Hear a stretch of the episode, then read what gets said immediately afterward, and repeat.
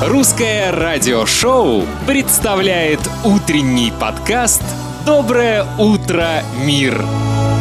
Доброе утро, мир! Всем большой привет! Это наш очередной утренний подкаст для студентов, которые изучают русский язык и чей уровень примерно А2, Б1. Если вы хотите слышать аутентичную, но немного адаптированную русскую речь, этот подкаст для вас. Меня зовут Сергей Грифиц, я радиоведущий и учитель русского языка. Друзья, у меня есть сюрприз. Я в студии не один, со мной мой коллега Сергей Бондарь. Доброе утро. Доброе утро. Я думал, что ты скажешь, что с тобой Дедушка Мороз, потому что э, Сергей Грифиц меня э, среди всех наших знакомых называет дедушкой. Но это наши с ним дела, но мне очень приятно, что он пригласил меня сегодня, 29 декабря, к себе в гости. Да, ну если уж мы начали говорить о том, что сегодня 29 декабря, до Нового года всего три дня, Тогда хо-хо-хо будешь Дедушкой Морозом. Хорошо, хо-хо-хо. Друзья, сразу хочу сказать, что вы можете скачать PDF-транскрипцию э, к этому эпизоду. Ссылку вы найдете в описании. Ну, или если вы не хотите искать, я могу сказать russianradioshow.com slash pdf. Там есть все транскрипции, которые вы можете купить и скачать. Итак, друзья, мы начинаем.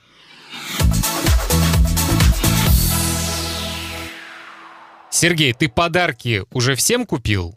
Ты знаешь, я в последнее время делаю это действительно в самый последний момент. Вот э, долго что-то обдумываю, э, как-то прикидываю, что бы хотел, э, тайком узнаю, кому что нужно и э, покупаю практически вот чуть ли не тогда, когда иду в гости. Так получается. Раньше это делал задолго до праздников и где-то их припрятывал, так же, как и родители мои всегда припрятывали, а мы с сестрой в шкафу их находили и потом делали вид, что мы удивляемся тем подаркам, которые нам под елочку приносит Дед Мороз. То есть вы заранее знали, что вам подарят? Ну, не всегда, конечно, но практически бывало.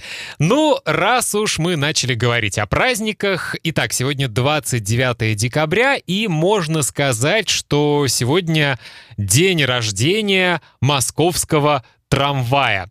29 декабря 1911 года был запущен трамвай А, который москвичи называли Аннушкой. И этот трамвай ездил по бульварному кольцу и Москворецкой набережной. Э, кстати, потом появился трамвай Б, его называли Букашкой. Такие милые названия трамвая дали. Так, что еще? Э, сегодня День рождения у Декстера Холланда. Это музыкант, вокалист и гитарист панк группы Offspring. Все металлисты и панки сегодня будут слушать песни этой группы и отмечать день рождения. А еще, друзья, хочется вспомнить сегодня советского актера, у которого очень интересная армянская фамилия, в которой пять согласных подряд. Кто это? Мкртчан. да, Фрунзик Мкртчан. Э, в этот день, 29 лет назад, он умер. Какой самый яркий фильм с Фрунзиком Мкртчаном? Ну, по-моему, мы все его не один раз пересматривали. Господи, дай Мимино! Бог. Мимино. Да, это фильм Мимино, и э, Мкртчан играет там вместе с грузинским и советским актером и певцом Вахтангом Кикабидзе.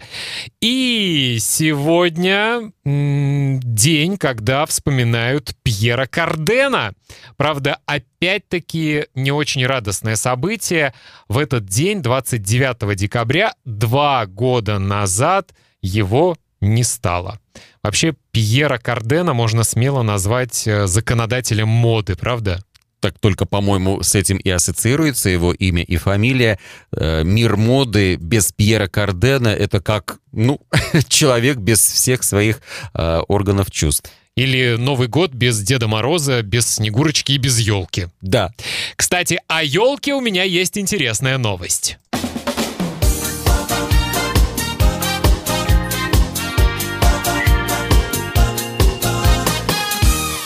Ты уже поставил елку?